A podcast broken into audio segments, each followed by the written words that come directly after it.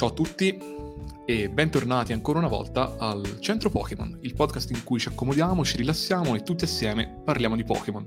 Oggi attenzione a non accomodarci, rilassarci, appunto, e metterci a nostro agio fin troppo, perché corriamo il rischio forse di addormentarci con una delle puntate, temo così a sensazione, più noiose degli ultimi mesi, dedicata a Chinchou e Lanturn. Con questa presentazione al fulmicotone vi introduco i nostri compagni d'avventura, come sempre Mattia Delcore. Ciao a tutti ragazzi, pronti per lanciarsi in questa spumeggiante avventura con Chinchou e Lanturn. E Antonio Glide Manno. Chinchou è mio fratello. Vabbè, e quindi cercheremo di non farvi soffrire come Cristo sulla croce, perché in effetti sono innocenti come cincioni mari, ecco. Sì. Vabbè, potrete intuire di cosa stavamo parlando fuori onda. Stavamo citando un mio conterraneo, più o meno, non proprio, ma insomma un mio vicino di casa, poco prima fuori onda. Ma oggi siamo qua per parlare del Pokémon pescatore, appunto questo Chinchou, il numero 170. E vabbè, se vediamo un po', facciamo un primo giro di pareri come al solito, sentiamo com'è la temperatura. In generale io l'ho introdotto un po' così, con cattiveria, dicendo che mi sembrano abbastanza noiosi, però Chinchou tutto sommato lo trovo abbastanza carino, più Lanturn, che per me è veramente molto sgraziato, l'ho sempre visto un po' con quel corpo molto troppo largo, grosso, non mi ha mai ispirato troppo sinceramente, mentre Chinchou sì, è carino, però mi è sempre rimasto un po' indifferente, insomma lo trovo abbastanza anonimo. Non so voi. Io spezzo una lancia a loro favore, cioè che in generale a me, come sapete, piace molto il mare, gli abissi, no? E il fatto di avere un Pokémon pescatore, cioè uno di quei Pokémon che hanno ispirati a quelli degli abissi con il lumicino davanti, mi piace, cioè è un bel concept. Qua è stato realizzato in maniera sicuramente particolare. Onestamente non direi che sono due Pokémon brutti, anzi a me Lanturn piace abbastanza, devo dire. Mi piace, Chinchou anche è stranetto, ci sta. Secondo me, così, di primo acchito, sono Pokémon noiosi, cioè che non ho mai cagato troppo, però in realtà non mi sento di affossarli del tutto, e anzi una rilevante freccia al loro arco sicuramente è il typing, molto interessante, acqua elettro, che insomma è una ottima combinazione anche nel competitivo, poi magari lo vedremo sicuramente più avanti, ecco, quindi non mi sentirei completamente di bocciarli. Chinchou e Lanturn. Poi Chinchou c'ha un nome meraviglioso. Beh, io in realtà concordo abbastanza su quanto detto, cioè sono quei Pokémon che soprattutto da ragazzino tu non ti cacchi di striscio più di tanto, cioè non hanno quell'aspetto accattivante tipico degli altri Pokémon, come ad esempio il suo immediato predecessore nella lista del Pokédex, Crobat ad esempio, è molto diverso da Chinchou. Ma comunque fa ambiente, possiamo dire, fa letteralmente ambiente. Ci sono alcune belle descrizioni del Pokédex che ci dicono come si comporta, come agisce, crea atmosfera nel mondo Pokémon.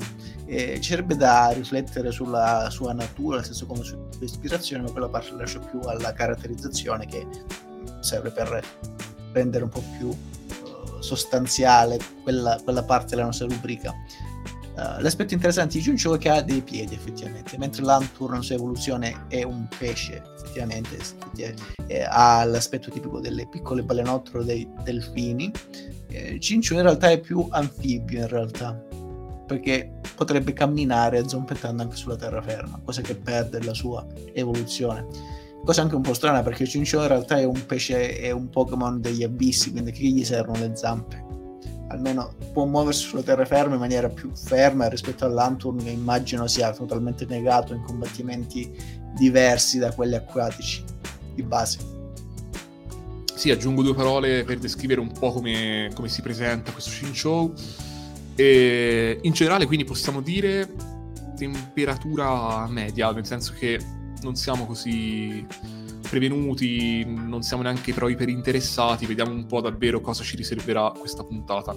Sì, come aspetto un po' un pesciolino, però involuto in un certo senso, perché il corpo è veramente sferico, senza nessun elemento idrodinamico, possiamo dire, dei piccoli piedini, delle piccole pinne che però sono veramente minuscole rispetto a quello che è il corpo, e poi ha appunto questa doppia luce che lo guida come se fosse appunto un pesce abissale della nostra realtà. Penso per esempio a quello che c'è in Nemo, alla ricerca di Nemo, la lucina, quella bestia, e basta. È totalmente azzurro, fatta eccezione per gli occhi e soprattutto per le luci che sono gialle, e questo in effetti devo dire che è un elemento molto interessante, perché restituisce subito l'idea di qual è poi il typing infatti del nostro Chinchou, quindi acqua elettro, quindi azzurro e giallo che vanno a unirsi nel design poi del nostro amico, e questo è interessante. Mi ricorda un po' un Pokémon che poi è emerso soltanto in quarta generazione, che a me piace molto, voi forse lo detesterete, che è Manaphy. Mi sembra un po' un Manaphy in potenza questo, però poi i principi dei mari, a me piace molto. Quando le parleremo nel 2030, insomma, c'è sarà da dire. Sì. Ne ignoravo quasi l'esistenza, quindi non so se è una cosa negativa o positiva, una sorta di folletto degli abissi. Bene. Un'altra cosa carina che riguarda Chinchou, posso sottolineare che ha dell'X sugli occhi. Tipicamente nell'animazione, nei fumetti, quando si hanno dell'X sugli occhi significa che è cieco, significa che non si ha visibilità, e effettivamente le rane pescatrici che vivono negli abissi di base hanno gli occhi opachi perché non vedono nulla, e questa è la caratteristica che direi che è curiosa, che verrà persa invece nella versione di Lanturn, dove ha gli occhi quasi umani, possiamo dire, cose che in realtà me lo rendono meno appetibile rispetto alla sua pre-evoluzione personalmente. Ok, io andrei con le voci del Pokédex per raccontarlo, insomma, come lo ha raccontato Game Freak questo Pokémon. Parto sempre dalle prime, quindi da Pokémon Oro e Pokémon Argento. In Pokémon Oro spara elettricità positiva e negativa tra le punte delle due antenne per colpire i nemici. Pokémon Argento, negli oscuri fondali oceanici, il suo unico mezzo di comunicazione sono le luci sempre lampeggianti. È l'ambulanza dei mari praticamente. Un po' sì, però non sono male queste descrizioni, secondo me ci sta, insomma, ha un qualcosa da dire, sembrerebbe. Il problema è che le descrizioni sono tutto sommato abbastanza simili a queste. Per esempio, vado a leggervi questo è interessante. Spada è interessante per più motivi, ve lo leggo intanto. Pokémon Spada, le sue antenne, evoluzioni di pinne primitive, sono attraversate da energia elettrica, positiva in una e negativa nell'altra. Quindi c'è questa idea della, appunto, evoluzione di pinne primitive, che ricorre anche in altre descrizioni, che è interessante perché fa capire che c'è stata un'evoluzione, che comunque questo elemento che è così caratterizzante, caratteristico, che sono queste luci, in realtà deriva un po' da quelle che erano pinne. È interessante tutto sommato. L'altra cosa interessante è che Chinchou, a differenza di tutti i suoi predecessori nel Dex finora, o quasi, c'è anche in settima, ottava generazione, non c'è nella nona, però fino all'ottava ha retto, e sappiamo che in ottava generazione c'è stato un notevole taglio col passaggio su Switch per far entrare tutti i Pokémon nel gioco, quindi insomma Chinchou invece si è salvato per qualche motivo. Hanno ignoto, no, se scherzo. Invece di dire che hanno risparmiato sul Pokédex, perché le descrizioni sono quasi tutte uguali, addirittura anche la sua evoluzione. Credo che è un caso molto raro che sia in prima e seconda evoluzione le descrizioni sono molto simili tra di loro. Direi che la descrizione di Zaffiro aggiunge un qualcosa in più rispetto alle altre. Le due antenne di Chinchou contengono cellule che generano un'elettricità incredibile, tanto forte da farlo vibrare tutto. Quindi immaginiamoci questo Chinchou che si carica ma non riesce a contenere bene questa forza, quindi comincia a vibrare. Effettivamente è un effetto grafico interessante, anche il riferimento delle cellule che riescono a generare elettricità è piuttosto puntuale, no? Biologico quasi, cosa che verrà ripresa e sviluppata anche nella sua evoluzione. Direi di passare brevemente al carattere del Pokémon, che passando dal punto di vista grafico, in realtà l'ispirazione e anche la descrizione che si ha del Pokémon stride con la sua apparenza. Come sappiamo, essendo ispirato su una particolare tipologia di pesci marini abissali, sono dei pesci mostruosi, se vi ricordate bene.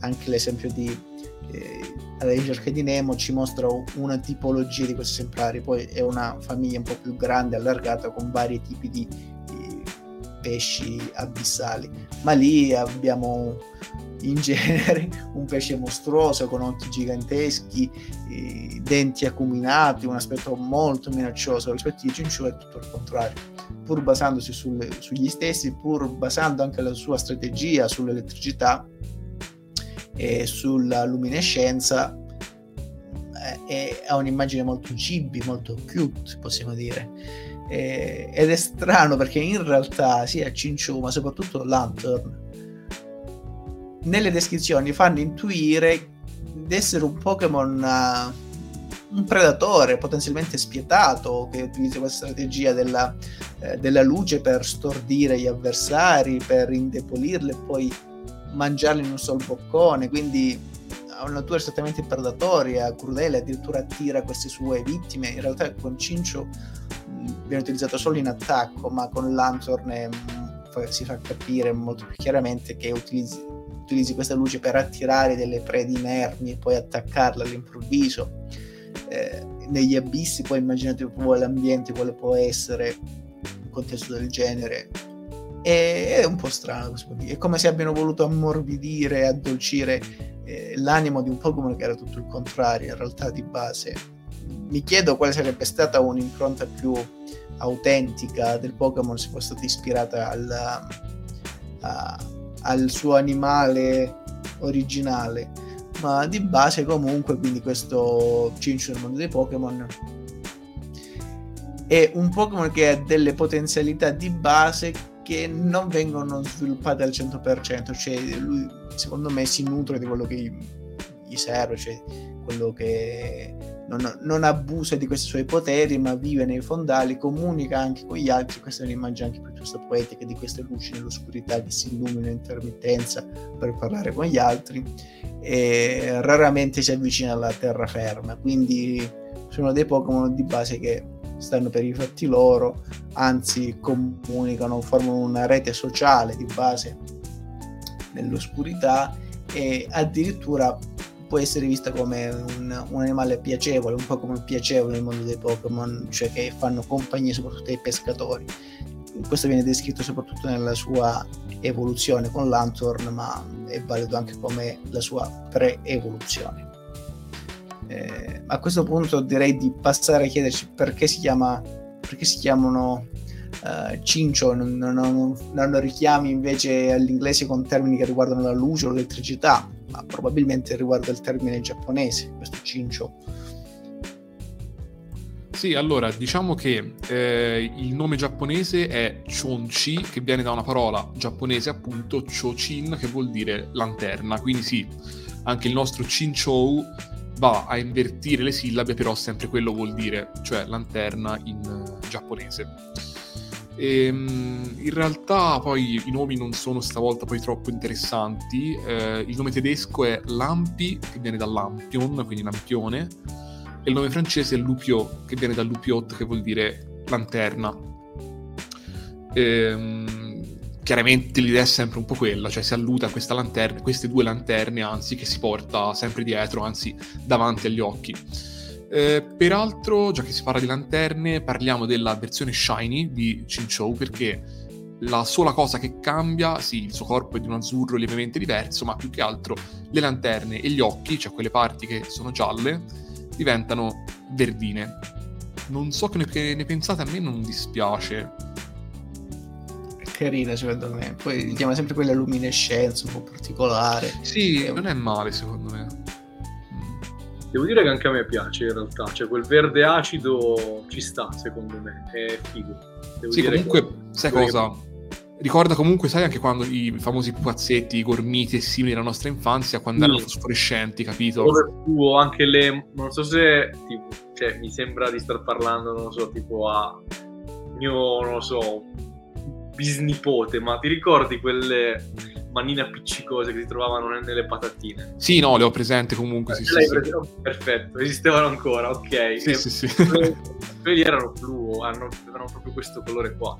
Eh sì. Sì, allora diciamolo per gli ascoltatori che sono qui per la prima volta, abbiamo un enorme divario d'età di 5 anni, nel senso che io sono 5 anni più piccolo dei miei compari, e questa cosa però a livello di cultura pop in effetti, vabbè, certo ha un suo peso perché è tutto molto più rapido come tempi e simili, quindi un po' di riferimenti io a volte me li perdo. Ma direi di spostarci sul fronte carte, che è un fronte non così felice in realtà secondo me stavolta, cioè non sono brutte ma mi annoiano abbastanza molte carte, nel senso che mediamente sono tutte carine, però non lo so. Volete partire voi? Vai, parto io. Allora, la mia carta top di Chinchou è quella del set Spada e Scudo. Non riesco a leggere l'autore, però è una carta molto strana, molto colorata, che vede in primo piano proprio Chinchou con questa faccia da stronzo che ha lui, e dietro uno scenario molto composito, di difficile determinazione, identificazione in realtà, però molto colorato. In generale mi piace il mood che ha questa carta, poi l'artwork è carino, senza infame, senza lode, quindi ci sta. Una carta che non mi piace è quella del set Neo Genesis, perché fa una cosa similare a quella che abbiamo visto nella scorsa puntata, ossia replica lo stesso artwork, proprio vorrebbe mostrare più esemplari dello stesso Pokémon, ma lo fa non con due disegni diversi ma con lo stesso copiato, e questa cosa non funziona, è inquietante, smettete di farla.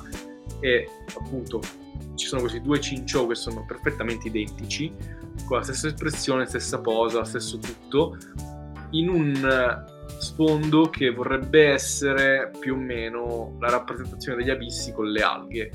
Nella fattispecie in realtà non si capisce cos'è, cioè sembra, non lo so, sembra che la carta sia rovinata, cioè che abbia degli sbreghi, non sembrano effettivamente alghe. Quindi in generale questa qua secondo me è una carta tremenda. Prego.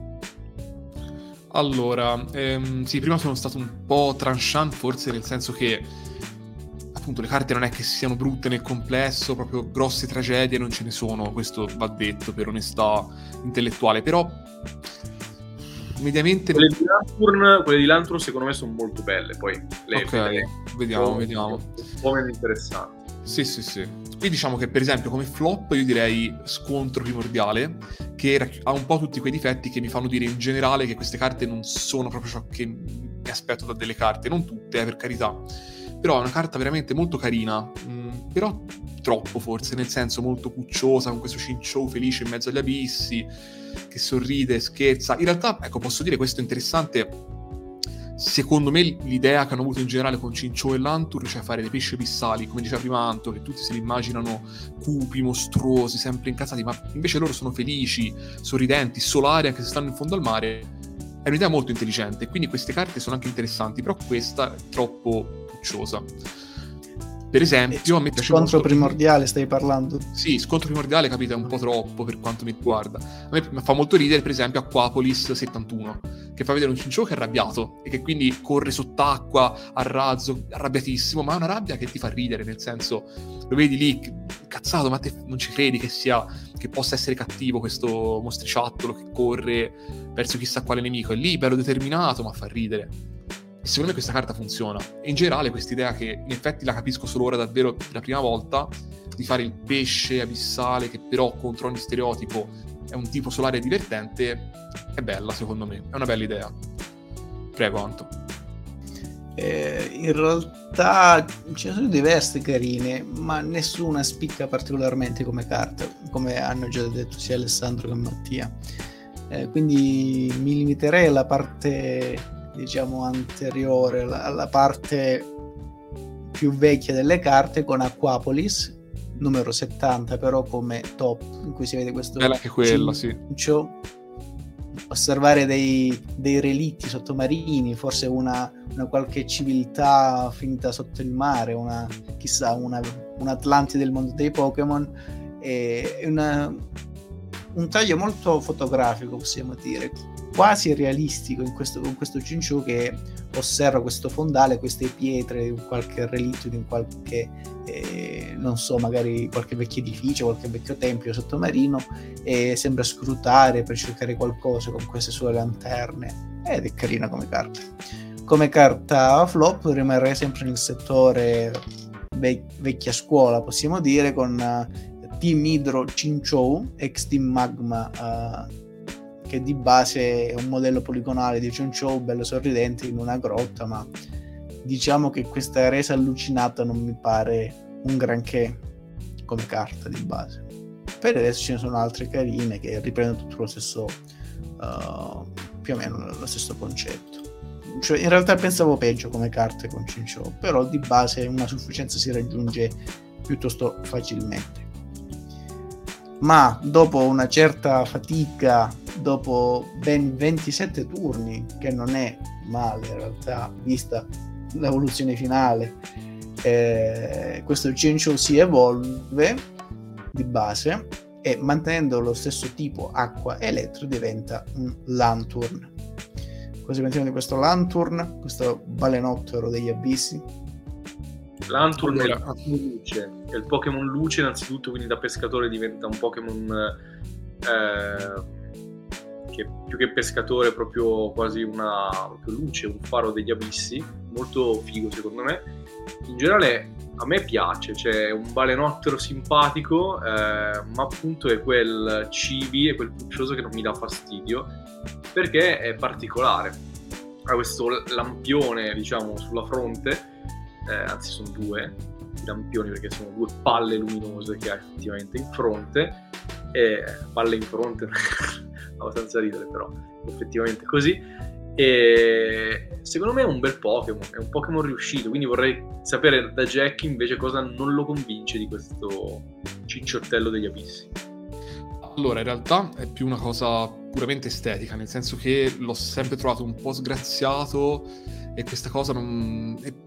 non mi ha mai forse spinto a interessarmi di come fosse questo Lanturn. Infatti io di Lanturn non so niente, nel senso che non saprei dirti che caratteristiche ha, che tipo è, e da questa puntata invece mi aspetto questo, cioè di scoprire un po' che tipo è e vedere se è interessante, se ha qualcosa da raccontarmi e simili, perché appunto mi è sempre rimasto un po' anonimo, ma sai, sono quelle cose che a volte non sai nemmeno bene come succedono, ma ci sono quelle creature che ti conquistano subito, fin da piccolo, e poi le metti sempre in squadre e simili, e quelle altre con cui la scintilla magari non scatta. Ma siamo ancora in tempo, vediamo che succede stasera. Comunque sì, in generale è una cosa più estetica che altro, ecco, questo...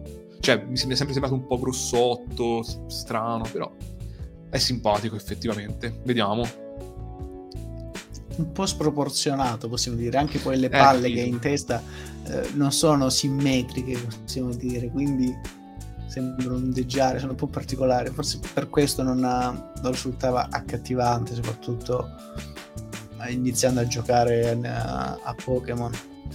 Di base in realtà anche questo è un bel predatore, un pesciolone degli abissi, che sarebbe un killer di base, ma quell'espressione sorridente, quegli occhioni pieni di luci tipici degli shoujo manga, sembrano anche questo scontrarsi con l'anima del Pokémon, che è un po' come un luce in effetti. Quindi già il fatto che abbia cambiato nome, che abbia cambiato definizione da Pokémon pescatore a Pokémon luce, cioè ci fa capire che si è ripulito.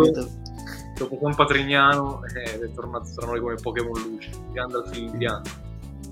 Invece di sparaflasciare la gente, magari comincia a utilizzarla in maniera più proficua, cioè non lo so. In realtà continua ad essere un bel bastardo, secondo me, dalla descrizione del Pokédex, che tra poco Mattia ci leggerà. Però già nell'anime, nella lore, diciamo, del mondo Pokémon, sarebbe un... come diceva Alessandro, un pesce degli abissi, ma che a differenza degli altri pesci abissali, che in genere sono spaventosi, portano letteralmente della luce nel mondo Pokémon.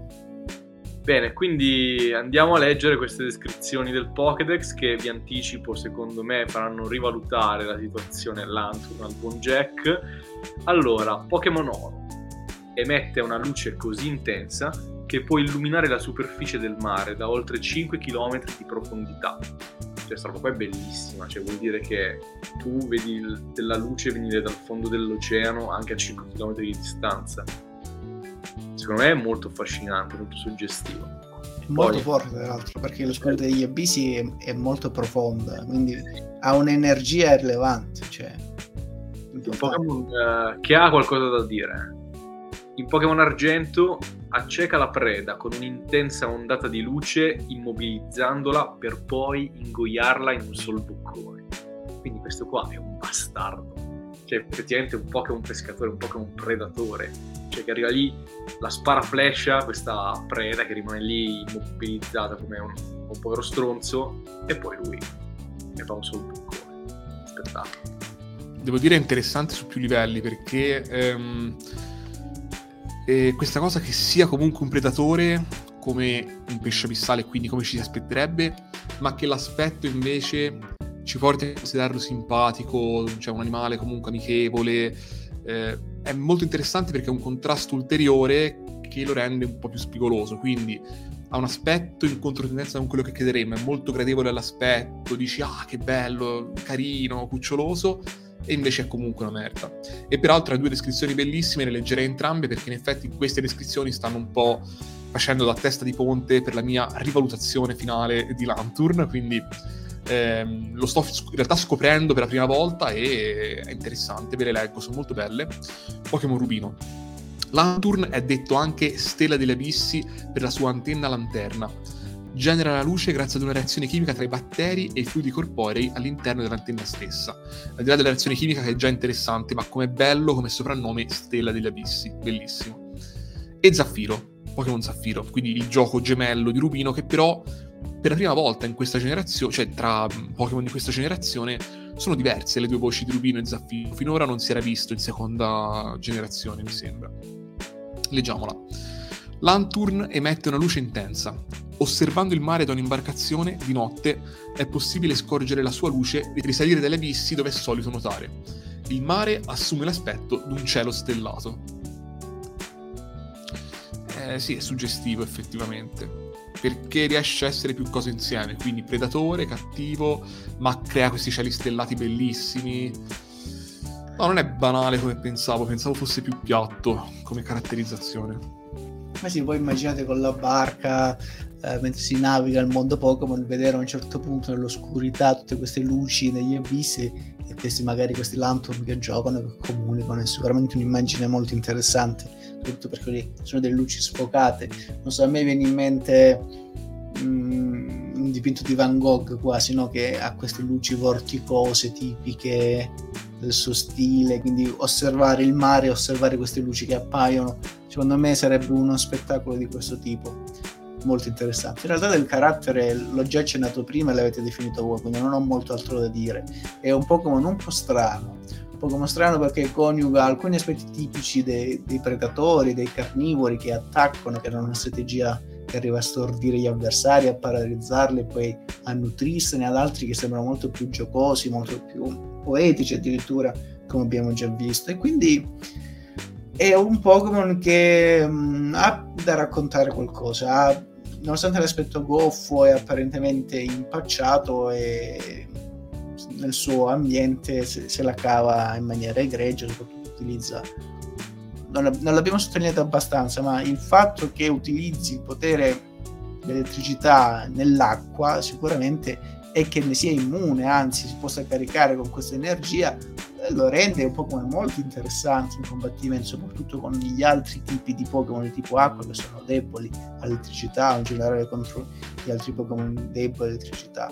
È una coniugazione non irrazionale, perché come abbiamo già visto ha una spiegazione naturale nel mondo reale, che non è da sottovalutare, secondo me. Ha degli utilizzi sia in combattimento, ma chissà anche degli utilizzi pratici nel mondo Pokémon, naturalmente più interessanti. Ad esempio, può essere una buona guardia del corpo nelle zone di mare, può raggiungere anche sicuramente delle profondità molto rilevanti, può essere utile nelle esplorazioni, nei combattimenti, quindi non è male come Pokémon di base, ma adesso bisogna vedere nei combattimenti competitivi come se la cava, perché sulla carta è un Pokémon niente male nei combattimenti via mare, ma bisogna vedere poi nell'utilizzo pratico come se la cava.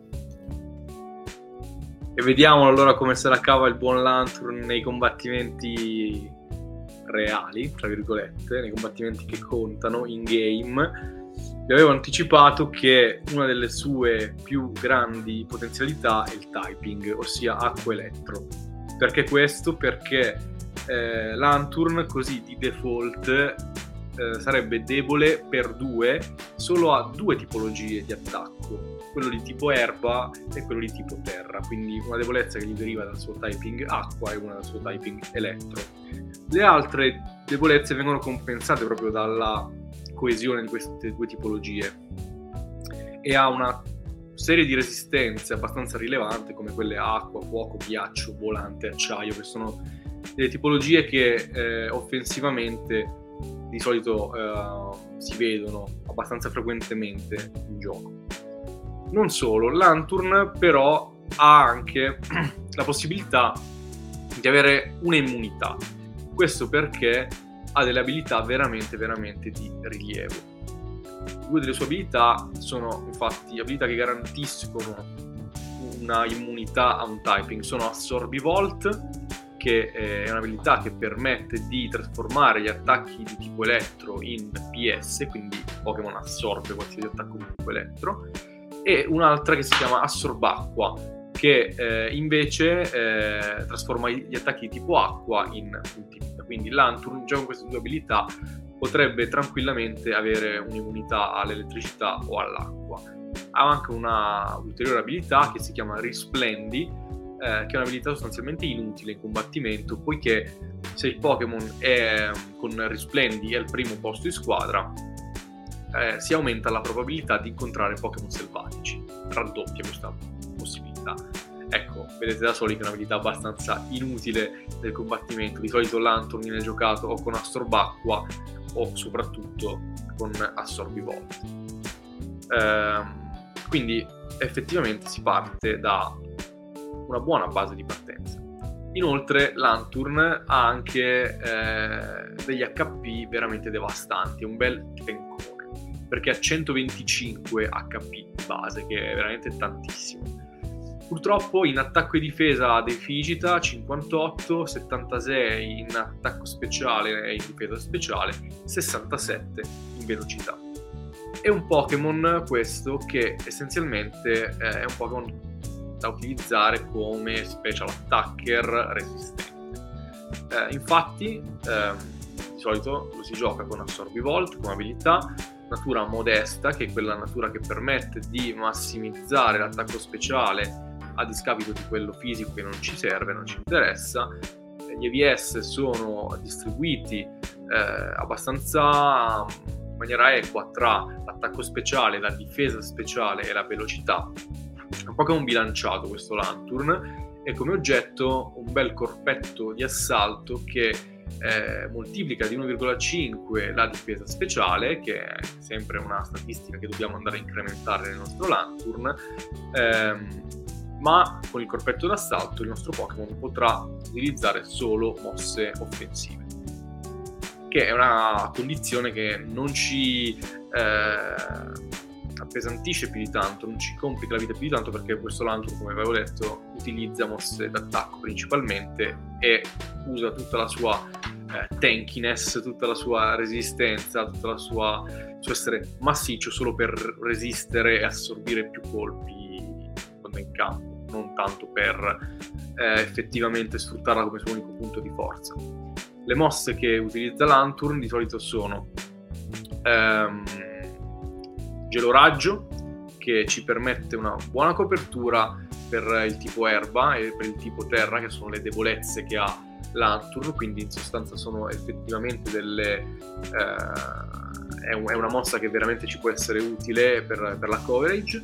Poi Invertivolt, che è una mossa innanzitutto che ha lo stab di tipo elettro e che ci permette di lasciare delle situazioni in cui siamo per esempio in difficoltà, perché Invertivolt fa colpire il nostro Lanturn per poi farsi sostituire subito dopo.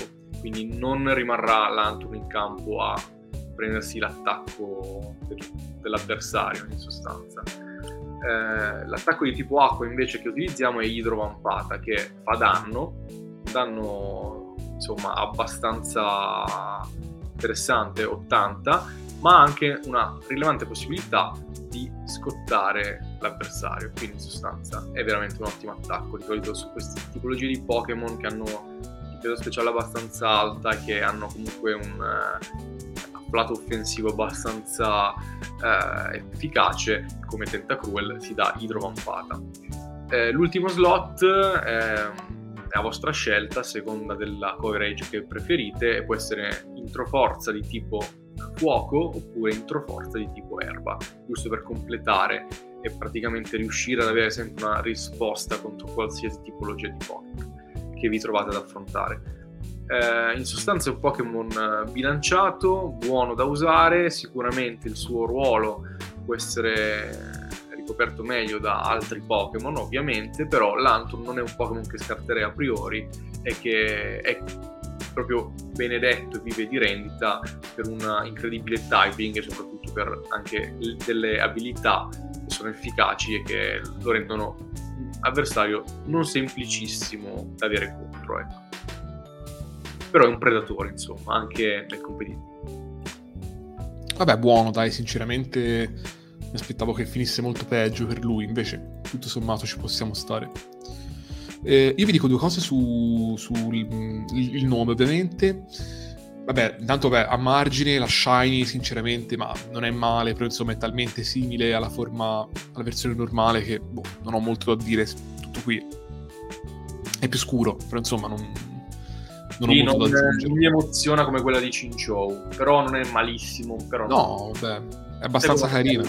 Nera era bellissima, cioè tutto nero, cioè scuro, oppure blu molto scuro, che negli abissi non lo vedevi più, vedevi solamente le palle luminose. Sì, no, ci sta. Il nome, vabbè, Lanturn è da Lantern, come immaginerete, il nome giapponese, tant'è vero che è Lantern per l'appunto.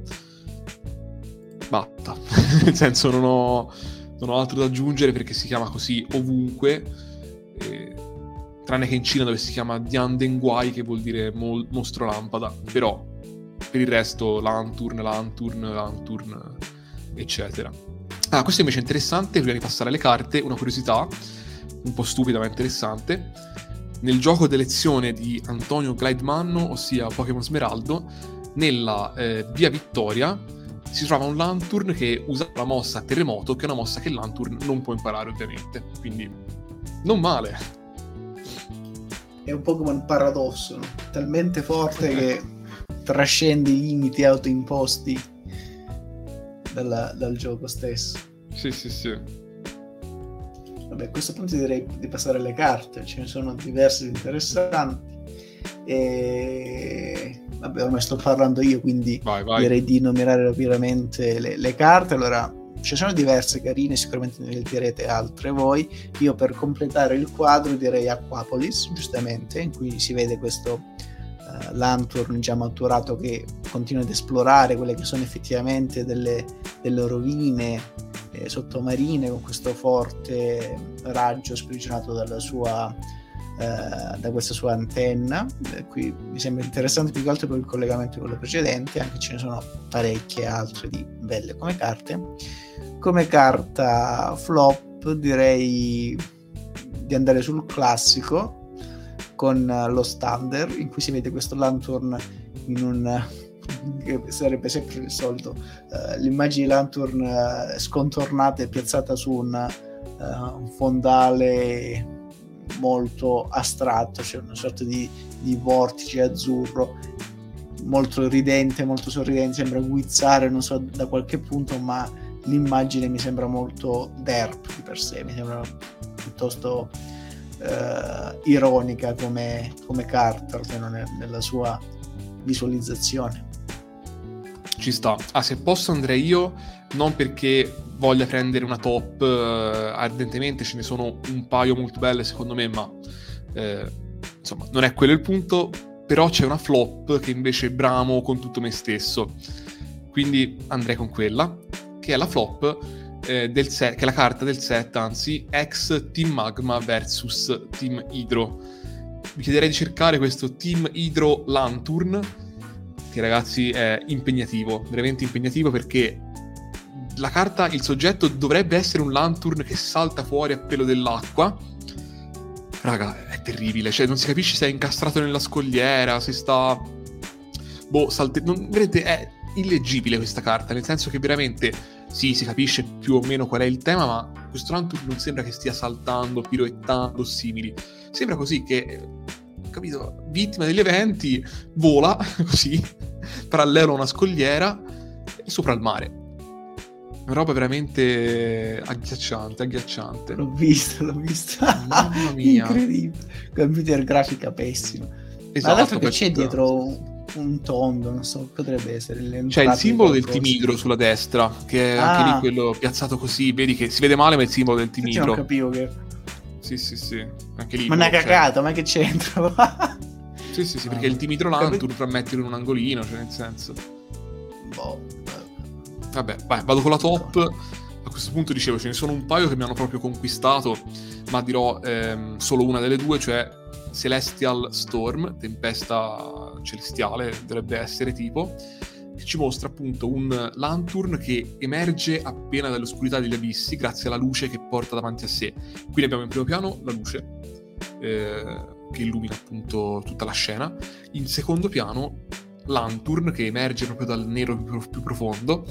Ha un sorriso veramente indecifrabile, te lì non capisci se è buono, se è cattivo, se te sei la preda che sta per mangiare, se invece ti guarda perché vuole fare amicizia. Questo è interessante, secondo me.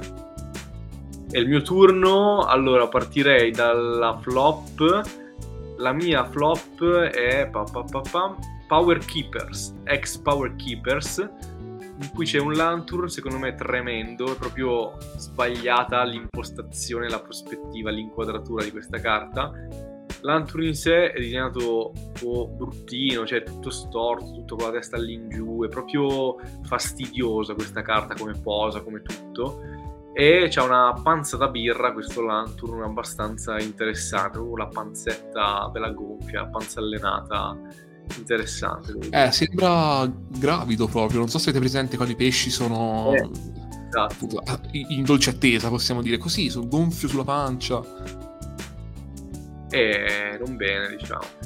Non bene, però in realtà poi la mia carta top l'amo veramente tanto, ed è quella del set ex Forze Segrete, in cui c'è un Lanturn ripreso dall'alto stavolta, con uno sguardo abbastanza vitreo, brillante però, che lo rende anche secondo me abbastanza inquietante, cioè è proprio figo visto da qui, e poi è bello che lo sfondo sia tipo una nuvola di, non so, schiuma scura, proprio figa questa carta secondo me, anche a livello di colori, di proprio texture eccetera, mi è piaciuta veramente tanto da subito. Poi Lanturn qua è bello scuro, secondo me sta bene con tinte un po' più scure, è proprio figo, cioè te lo immagini che possa essere un predatore questo, Sì, no, devo dire che a livello di carte Lanturn è abbastanza messo bene.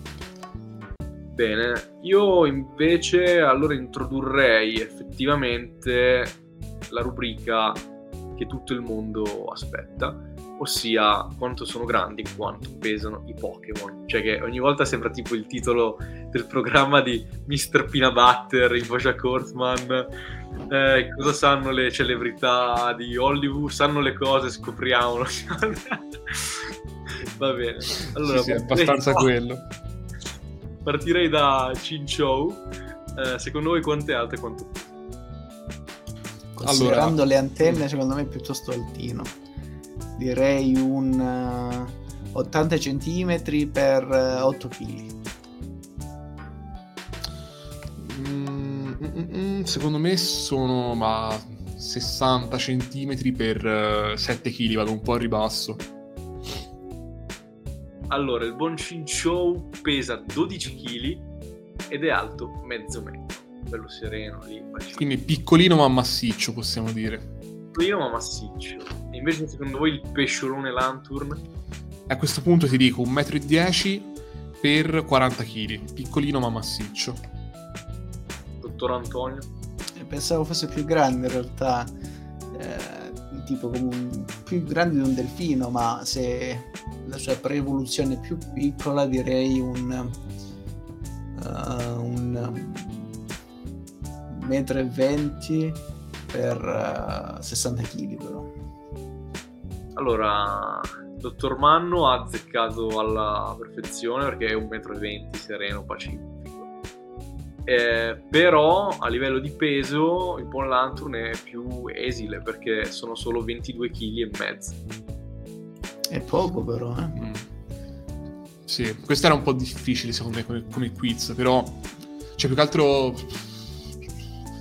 non avrei saputo dove puntare, ero abbastanza spesato, cioè, devo dire.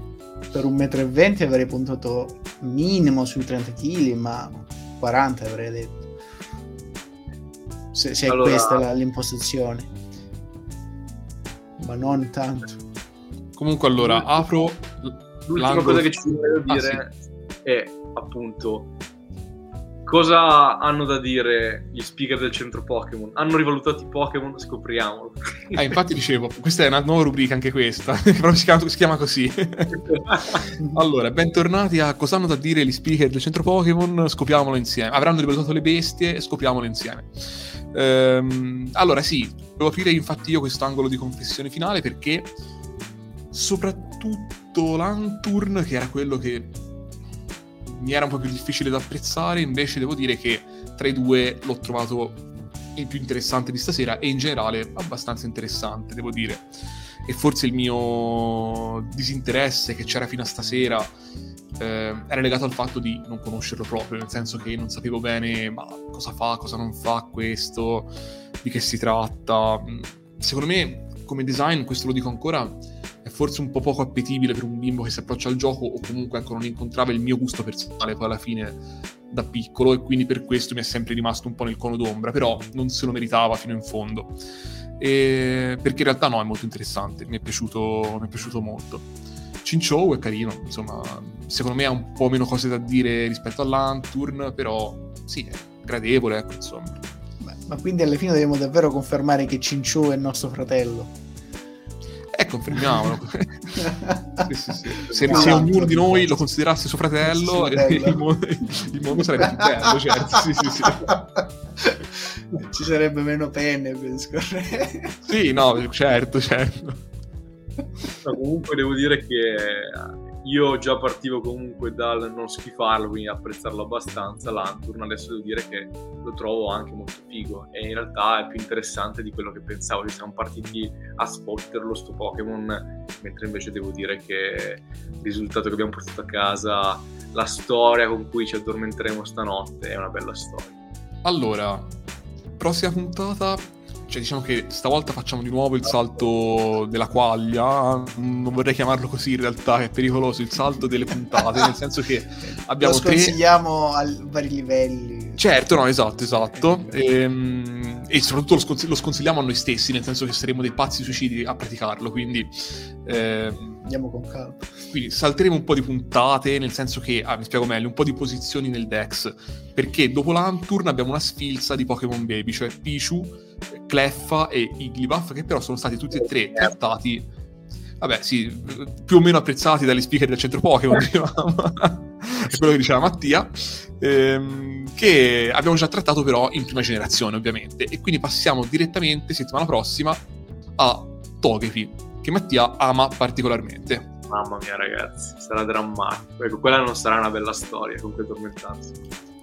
Vabbè, è un Pokémon noto e famoso e apprezzato, quindi gli daremo lo spazio che merita. Poi bisogna vedere il tipo di spazio, intanto se lo guadagnerà. Mi stai dicendo questo?